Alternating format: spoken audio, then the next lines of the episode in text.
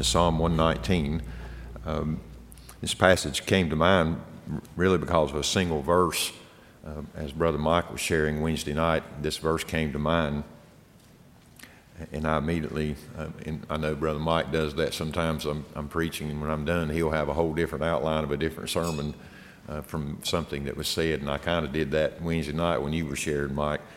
Um, but the verse um, that really came to mind that I recalled as, he, as Mike was sharing is verse 7. And I want you to listen to this. We'll go back and look at this whole psalm, but uh, these first eight verses. But uh, listen very carefully to what the psalmist writes here. I shall give thanks to you with uprightness of heart. When? that was the word that caught my attention. When I learn your righteous judgment. Uh, that's what came to my mind Wednesday night, and then I've been sort of I was meditating upon that, and, and I'll get to that in a moment. But it has part to do with the uh, the psalmist, I think, humility on display here as well. But uh, that the idea of gratitude with upright heart being contingent or being related to my understanding of the word. Uh, so essentially, you can say, shut your Bible, and you can't pray with upright heart. Uh, you'll pray according to the flesh, you'll pray according to desires, you won't pray according to the truth of God's word. So the word informs uh, the prayers and, and shapes the heart to pray as we ought. Uh, that, that was the real the message, even on that one verse. But I want to read uh, all eight of these verses. You, you're all aware uh, Psalm 119 is the Hebrew alphabet, and there's uh, eight verses given under each one of those, and they're all extolling uh, the Word of God in this particular passage, uh, it's really remarkable, but in, in just eight verses, he refers to the law, the testimonies, the precepts, statutes, commandments, and judgments.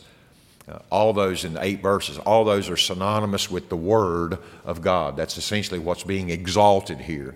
Uh, obviously, in their context, it would be the law of God and all the all the the prophets and all the what we would call the Old Testament canon.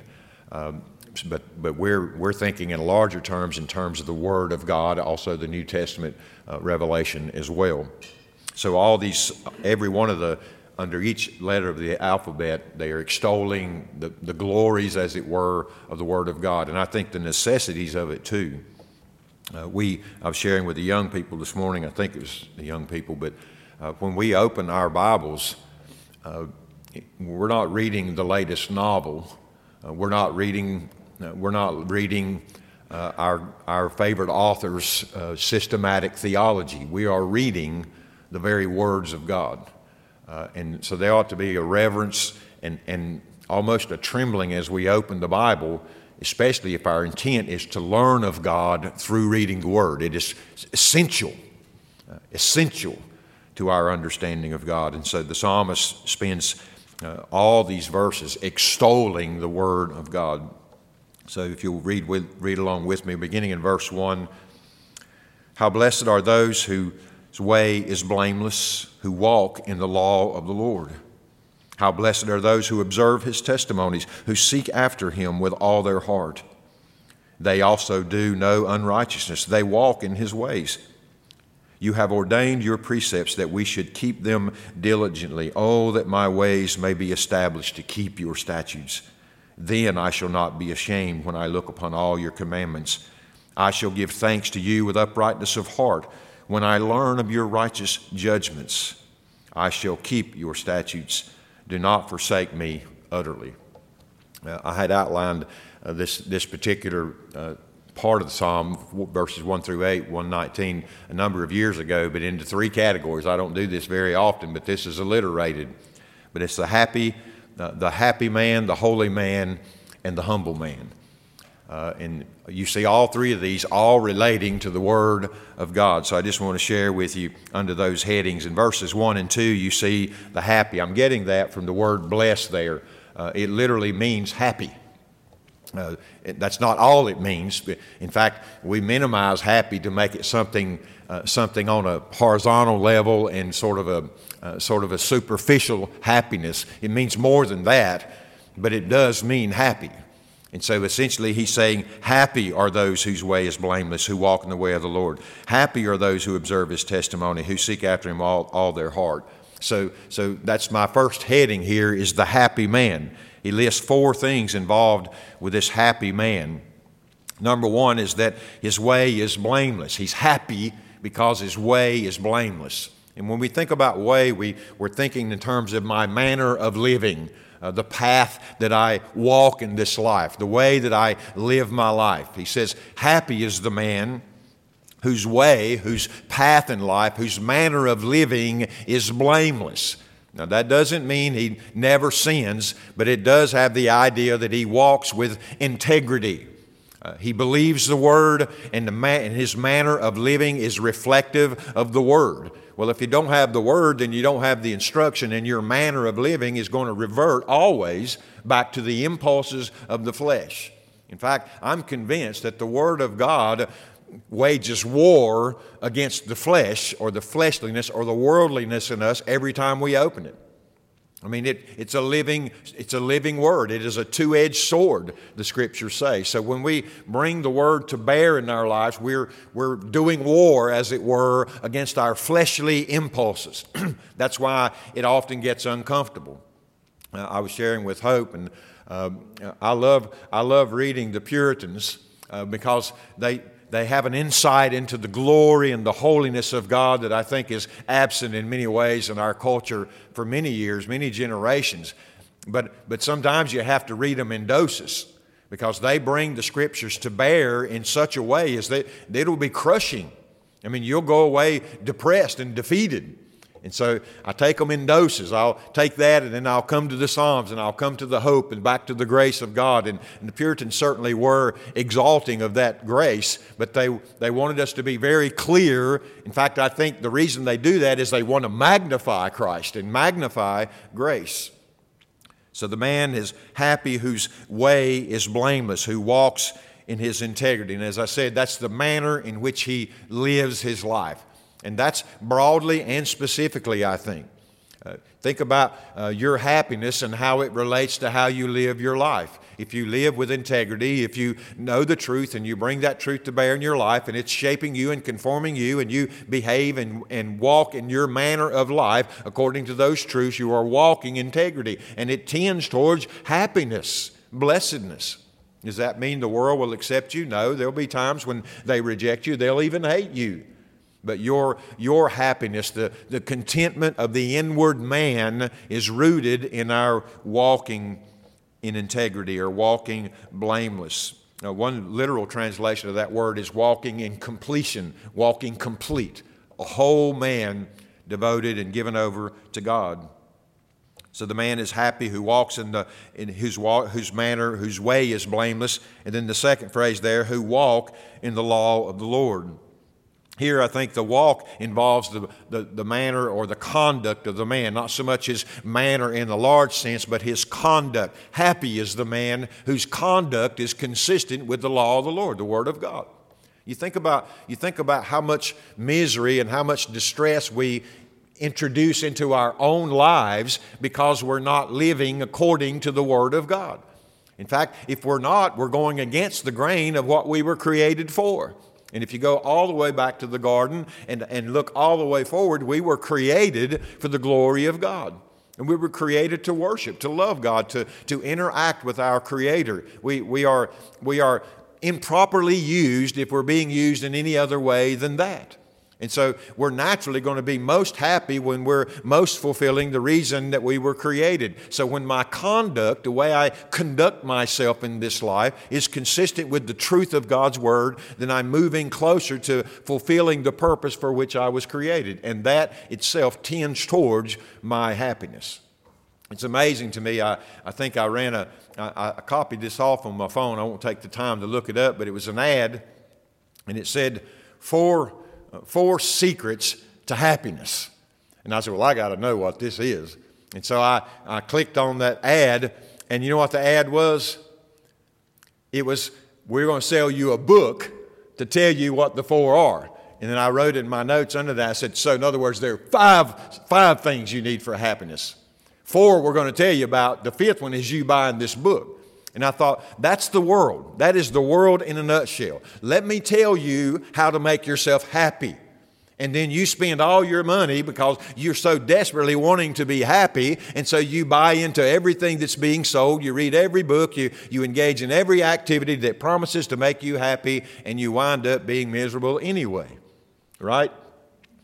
Here the psalmist says, Happy is the man whose conduct is according to the word of God, who walks in the law. It's really simple. Your happiness is contingent upon our obedience to what God has said. What God has said. What's your design? Why did He make you? Well, Lord, let me live according to the design of this creature.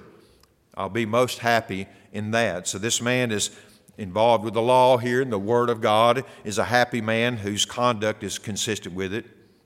He mentions as well in the next word, uh, and it carries on, the blessingness or the happiness uh, extends out to those who observe, or now this is keep his testimonies, uh, keep the law. Uh, it's interesting to me, I've always, uh, we, we overlook this a lot in the Great Commission, but if you'll remember in Matthew 28 in the Great Commission, Jesus says, teaching them to observe all things that I have commanded you. And I've always thought that was striking. He could have just sent us out into all the nations, you know, making disciples of all men, baptizing them in the name of the Father, the Son, and the Holy Spirit, and teaching them everything I told you to teach them. Everything I told you. He doesn't say that. He says, teaching them to observe what everything I've commanded you. So, the real art of discipling, the real craft, if you will, of discipleship is teaching others how to obey all that He's commanded. It's one thing to teach them all of He's commanded, but you can go on in life knowing everything He's commanded and not obey a single word of it. There's a whole, there's a whole dynamic involved of spirit, uh, Holy Spirit prompting and sound instruction that instructs uh, people how to keep the Word of God. Parents, that's what you're doing with your children. Yes, teach them what God has commanded, but teach them also how to obey it. How to obey it. I would even go so far as say why to obey it.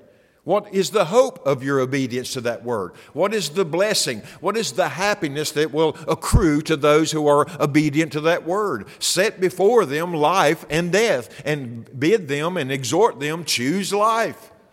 Choose the truth of God's word. Uh, I, re- I was taught, by the way, I was taught the Word of God when I was young. We went to churches, and I, my mom tried to tell us what the Bible said. I, I, I had a, at least a, a a remedial knowledge of the scriptures as a young person. But nobody ever once that I ever recall, even into my adult life, sit down with me and said, Here's how you obey it. And they never told me that. And so what did I do? I set out trying to obey it in the strength of my flesh and failed over and over and over and over again to the point to where I concluded that the law of God, the Word of God, is irrelevant for me because there's no way that I can ever keep that. Therefore, I'm condemned. So, since I'm already condemned, I might as well just throw in my lot with the condemned in general and live a life of condemnation. Why? Because nobody told me how to obey it. If I ask you that tonight, how do you obey the Word of God? The reason nobody told me about that, I think, is because it drives all the way back to a dependency upon God, which you'll see later in this psalm. You are absolutely and utterly dependent upon the grace of God. So fall on your knees, cry out to God, and lean hard unto God for obedience, and rely not upon the flesh or your own understanding. So the happy man is walking in the Lord, but he's also observing. He's learned to observe and to keep his testimonies. The last one here, I think, is critical as well, but the happy man seeks the Lord with all their heart. He says in verse, uh, verse 2, the very last phrase, those who seek him with all their heart. So the blessedness he mentions in verse 1 extends to all of these, and in verse 2, all these in that category. These are, this is the, this is the happiness of this man, and part of his happiness is that he seeks God with all his heart. Uh, I can't even begin to express how that registers when I read that because you're talking about several different things here. Number one, he's seeking, he's seeking, and that implies its own, its own emphasis.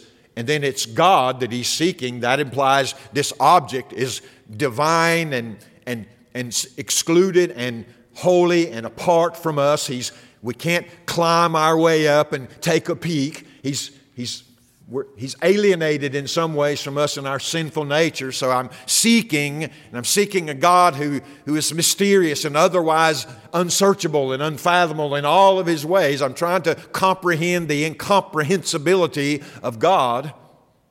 And then the third one is I'm doing it with all my heart. That's the challenging one.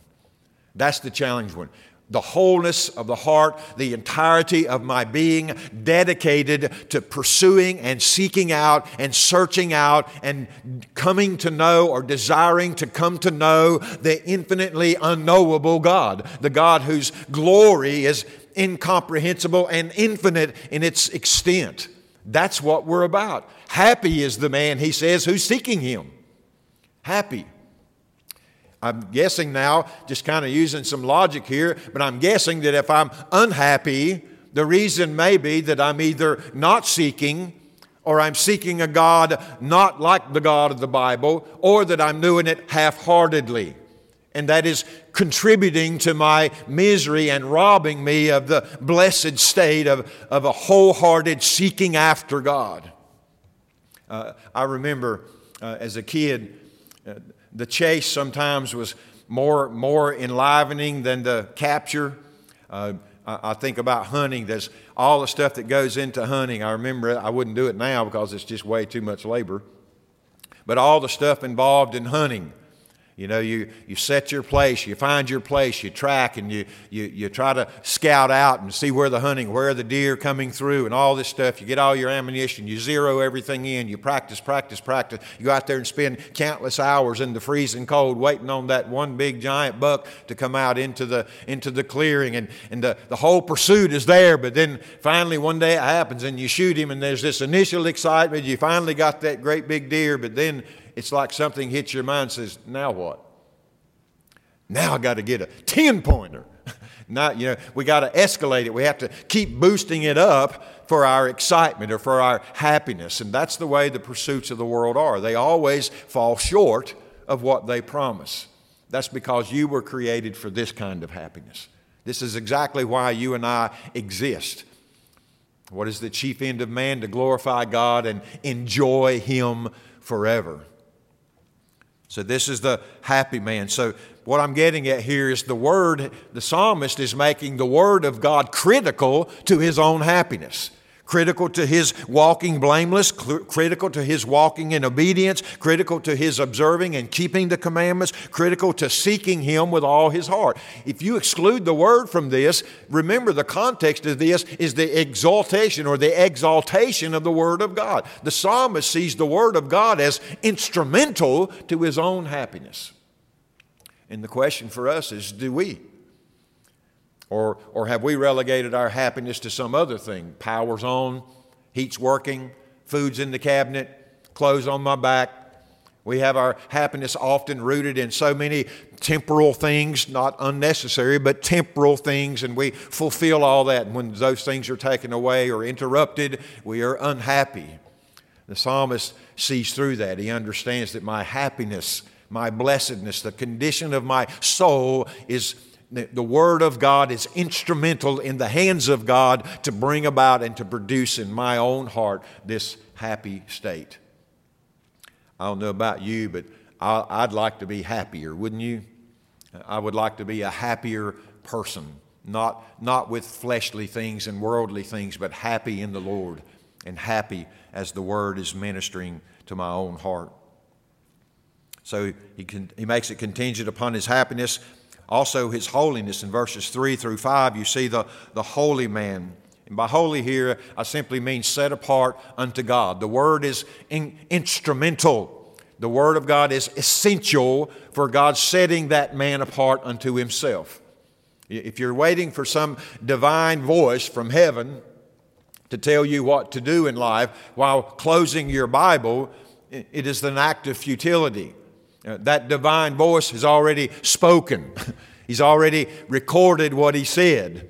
To shut this book and then listen for a divine voice is to set yourself up for, for a huge disappointment.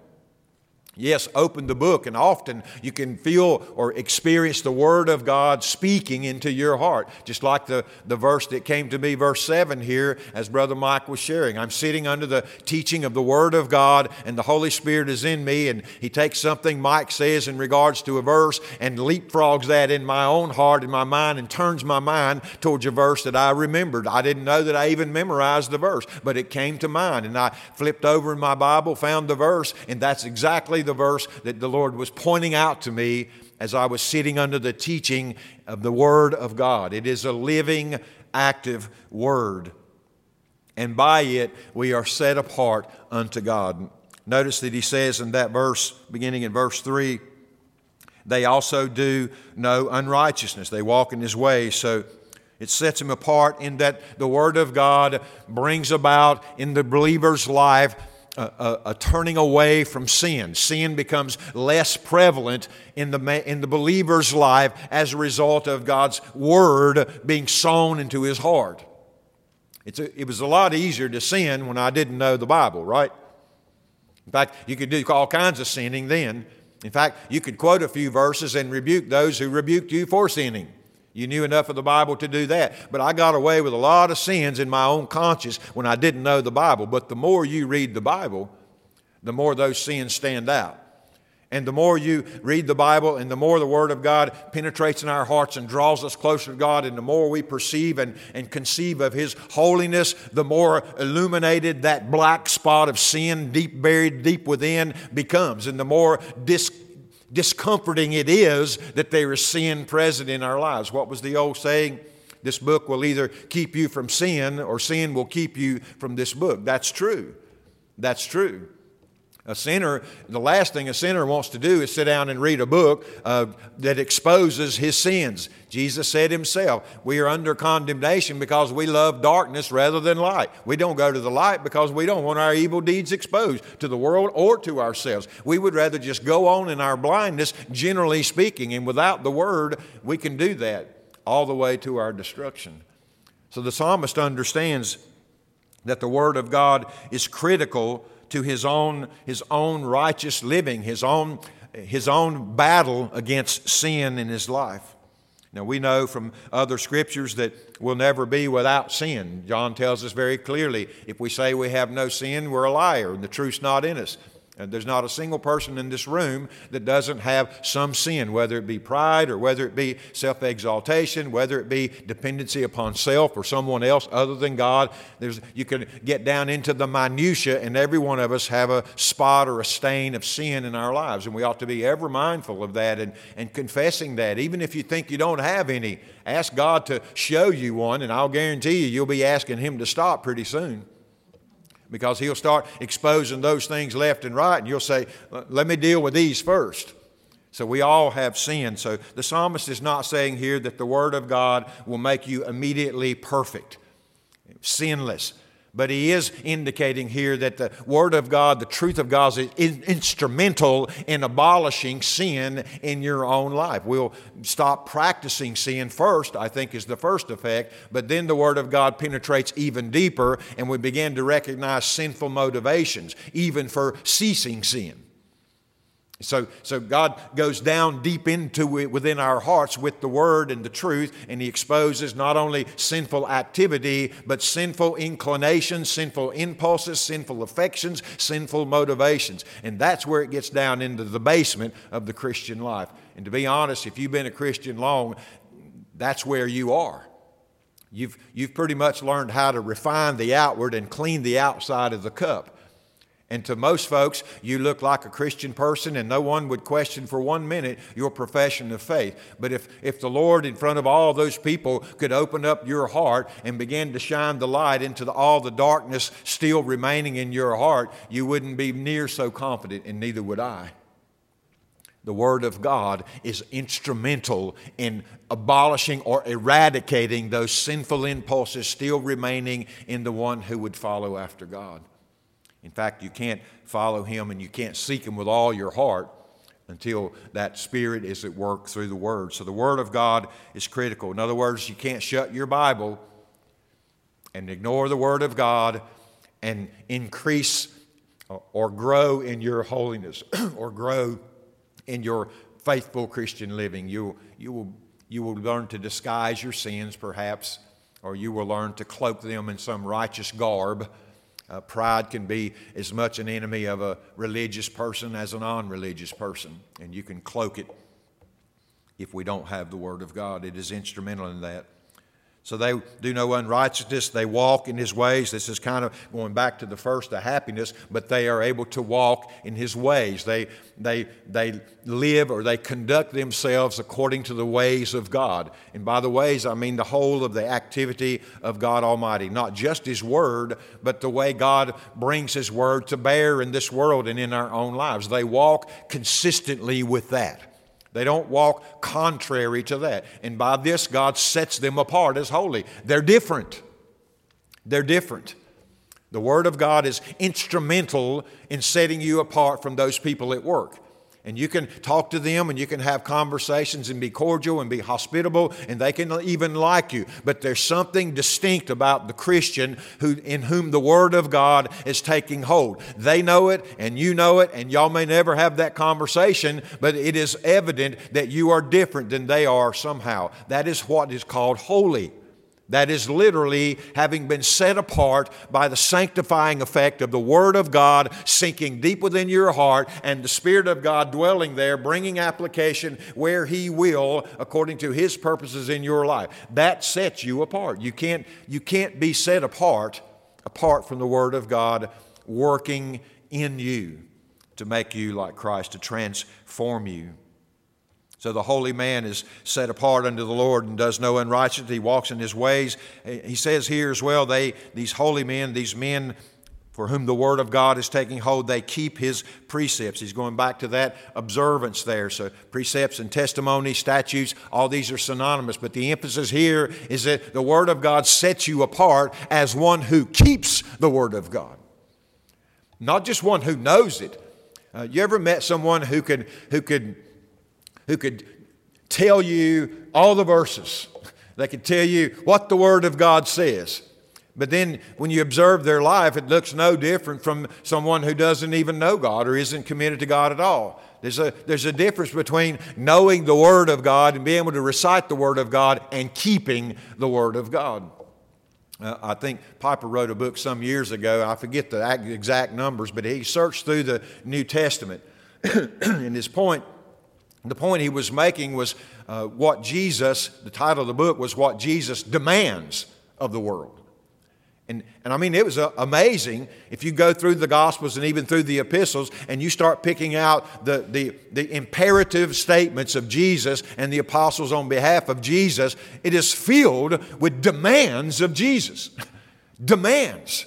This is how you ought to live. This is how you should live, Christian.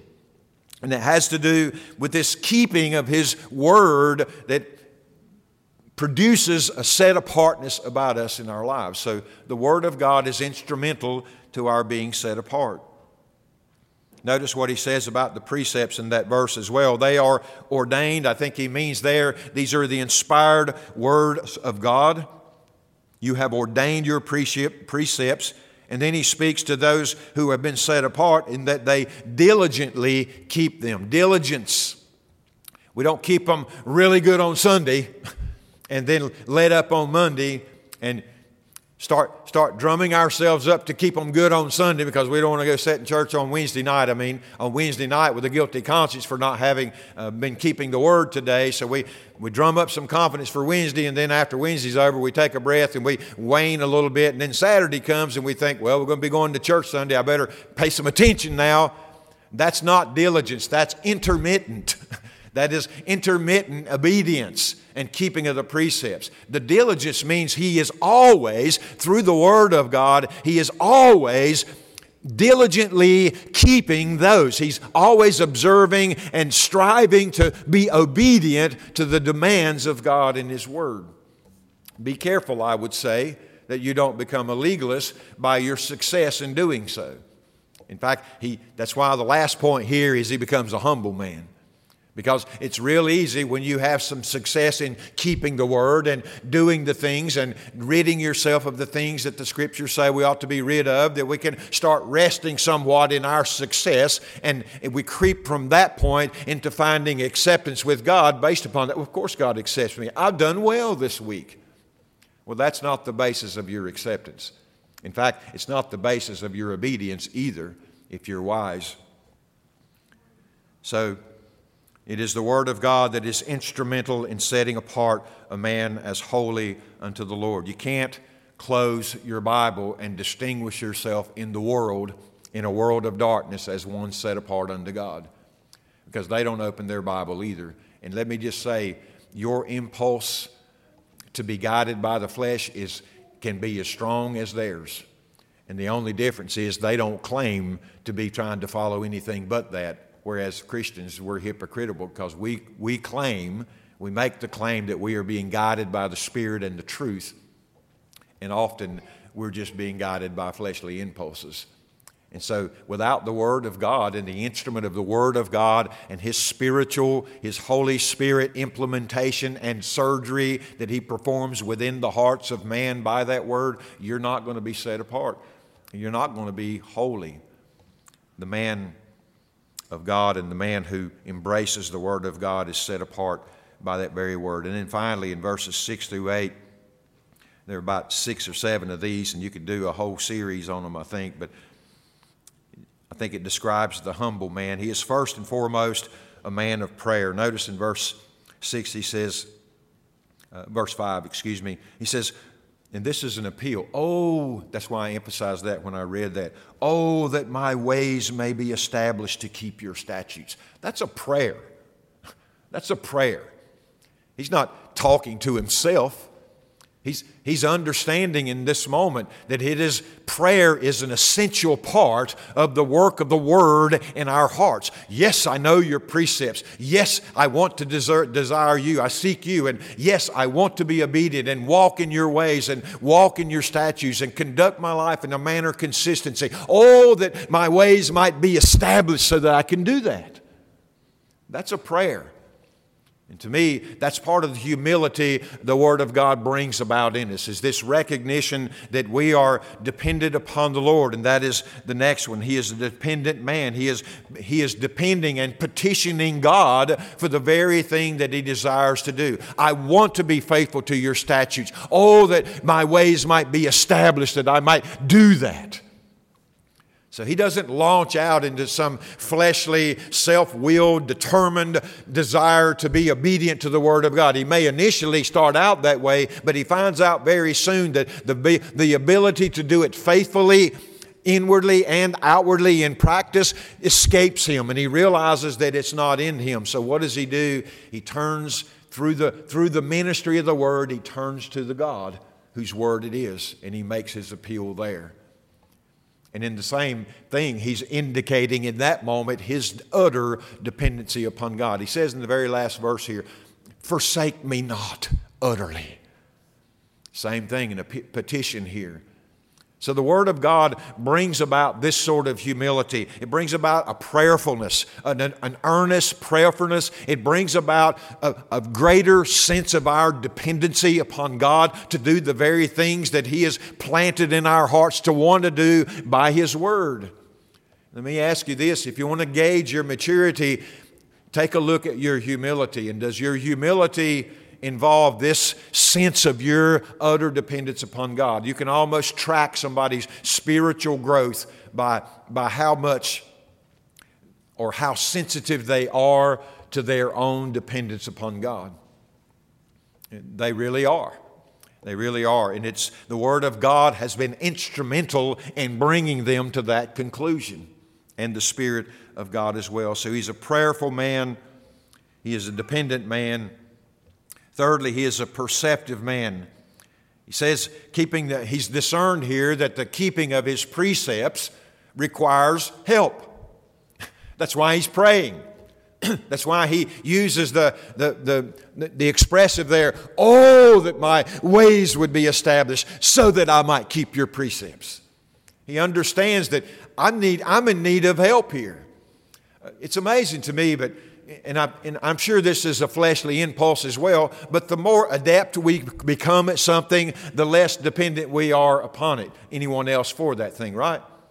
When you go on a job and your first day's on the job, you don't really know what the boss man expects. You don't really know the job, and they put you through the training. And six months, maybe a year, you know that job inside and out, and you don't even consult the supervisor anymore. And you know your job. You're you're dependent on no one. I know exactly what I'm doing, and I do it well. And we we we bring that principle over into Christianity sometimes.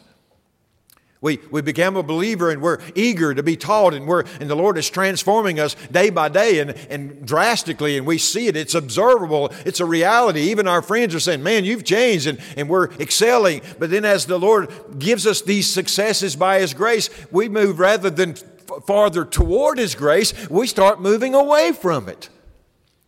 And we start thinking, Well, I got this. I know how a Christian's supposed to act. And that's really a tragedy because what happens is whole bodies of believers learn to, learn to check the boxes and use the vernacular, and there's a cessation of any inward transformation. And we become nothing more than a room full of hypocrites professing one thing and relying wholly and dependent and, and completely upon ourselves.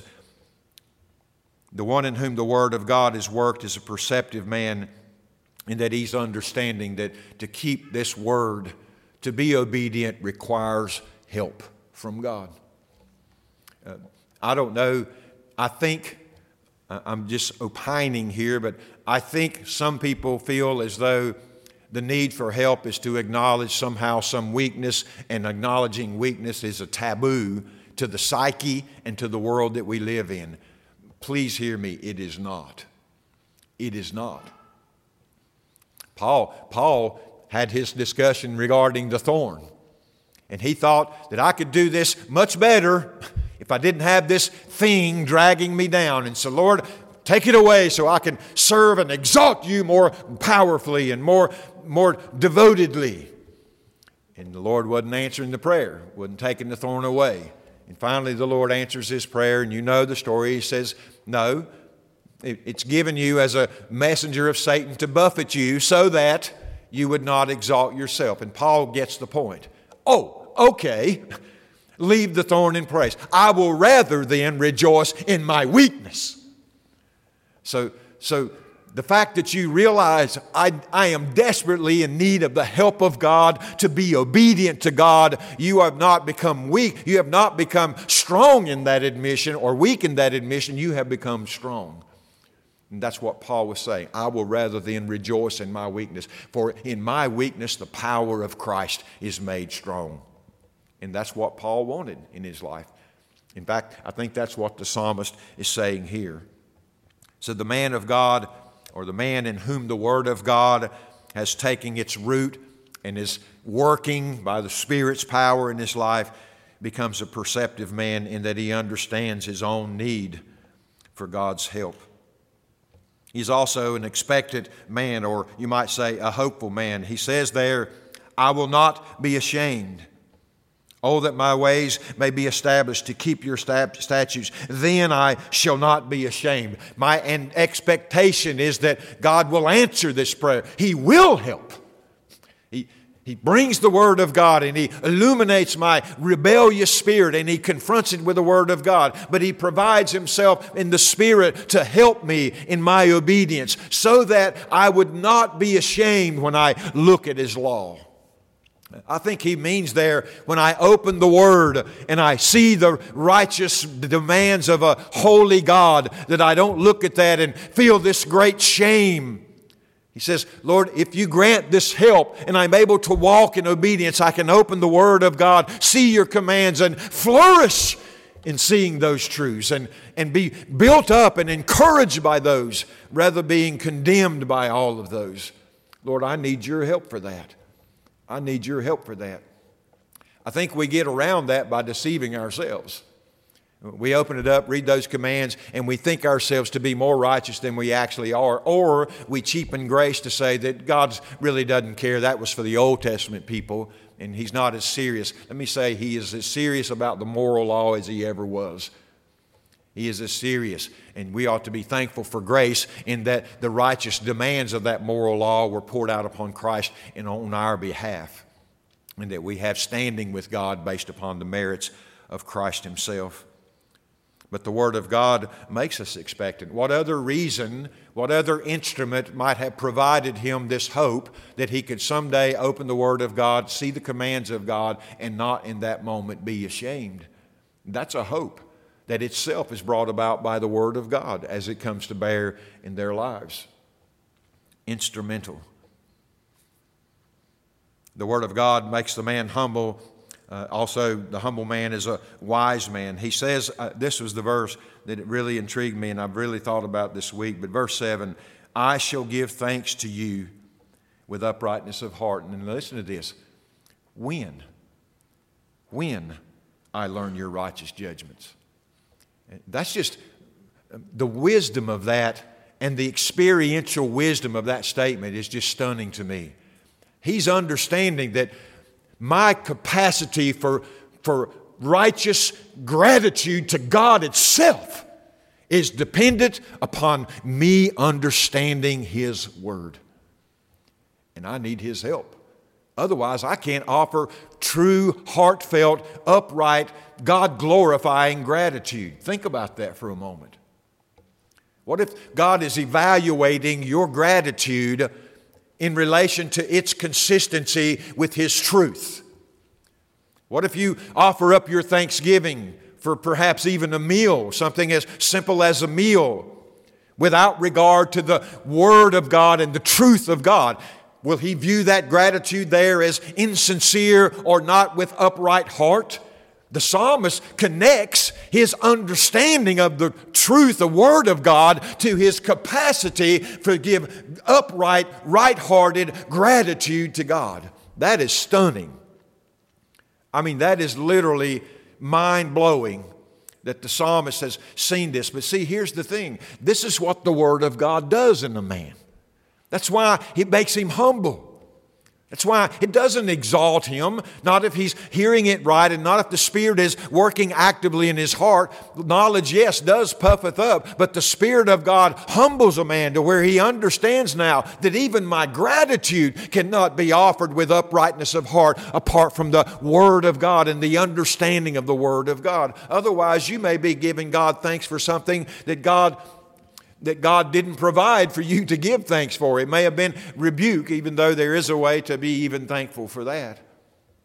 But I think we're probably most likely to be guilty of heart, heartless gratitude or superficial gratitude or habitual gratitude. I have to confess, and maybe you're this way, but often. Uh, often praying over a meal is just a, is just a ceremony we do before we get to eating. Uh, I remember some, I think it was one of the grandchildren, I can't remember which one, it might have been one of the children in the church, but they asked me the question one time why don't we pray after we eat?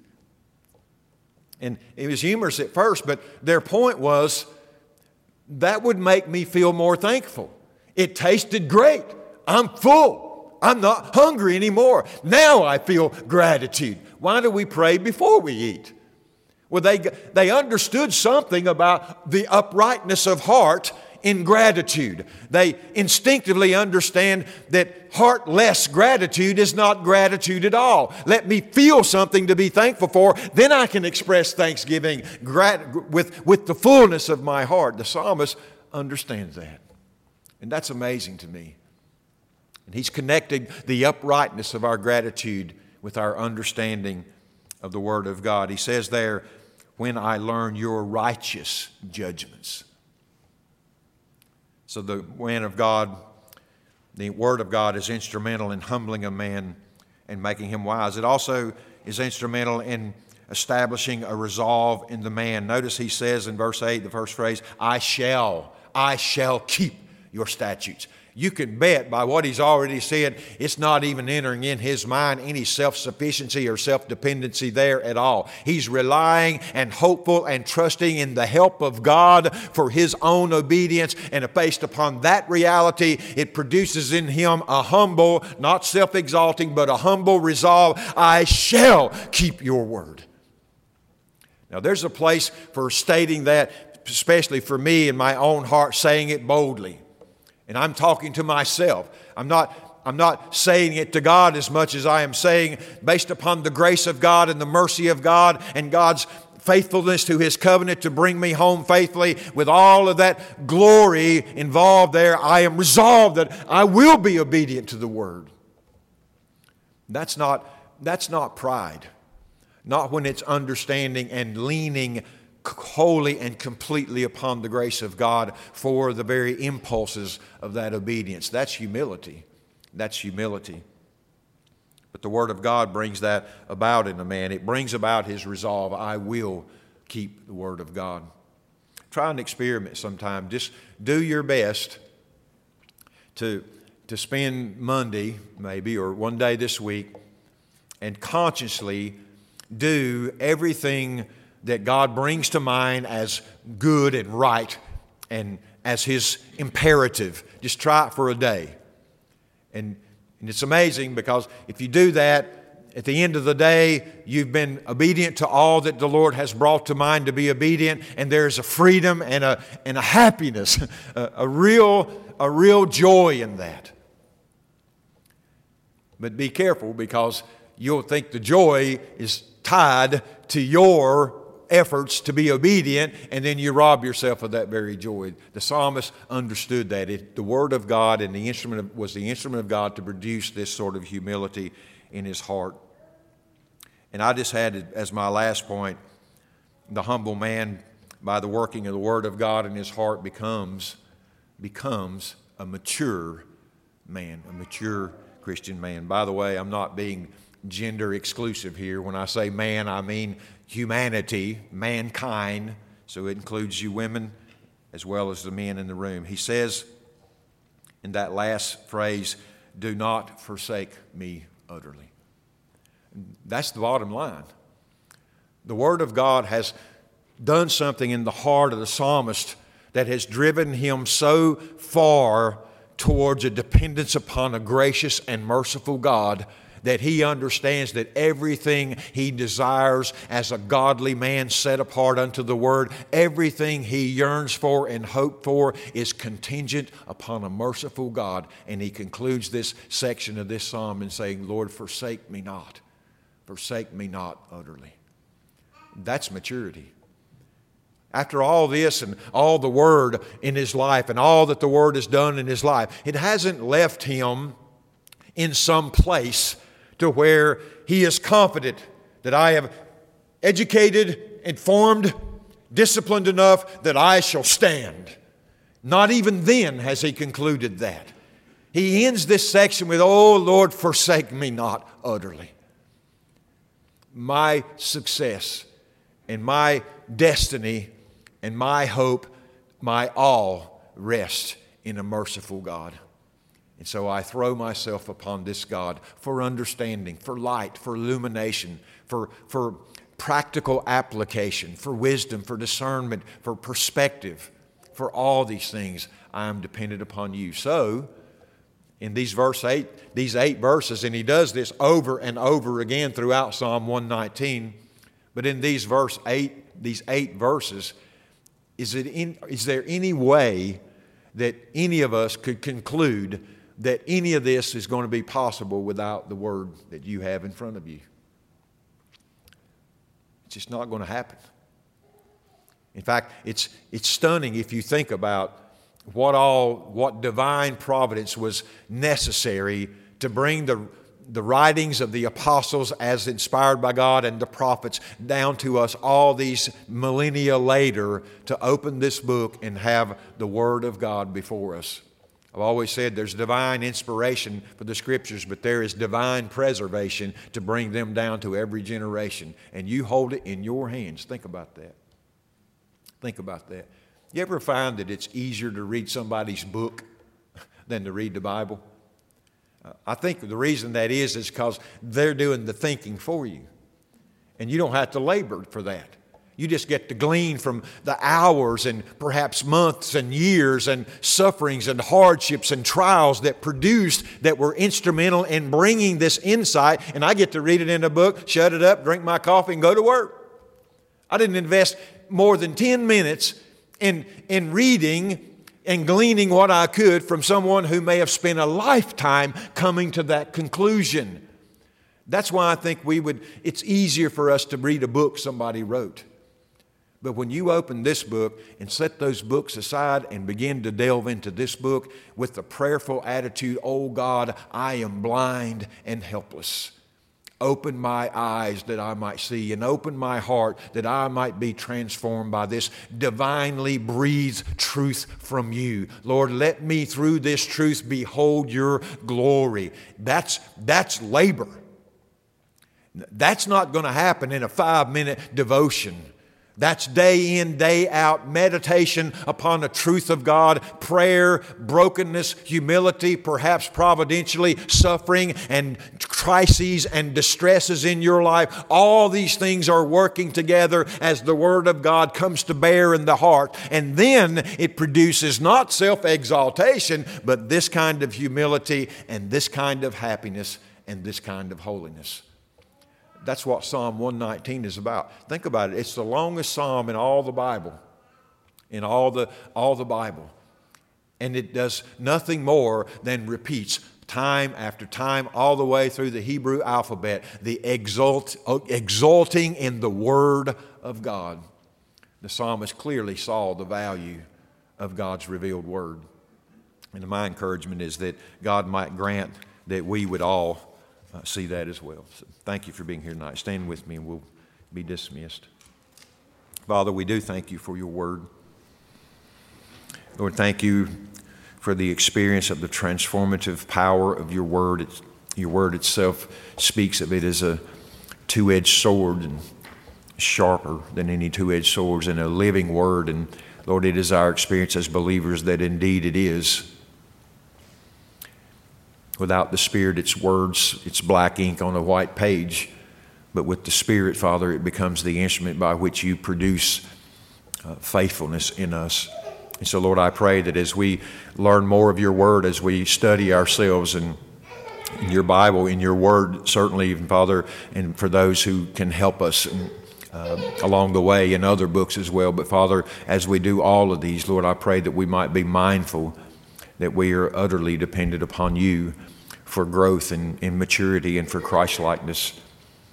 And so, Father, we commit ourselves to you by your grace, and we plead the mercy of Christ as well for our growth as Christians. Bless those who've come tonight, Father. Watch over them as they go about their ways this week. Lord, I pray that you would help us all to be mindful of you and of your word and of your truth often and frequently throughout this week that we might return to this place on, on Wednesday evening and Sunday morning and, and have our hearts prepared to worship in, in anticipation of meeting you here in a corporate setting together to offer up praises to you. We ask these things in Jesus' name for his sake and for his glory. Amen.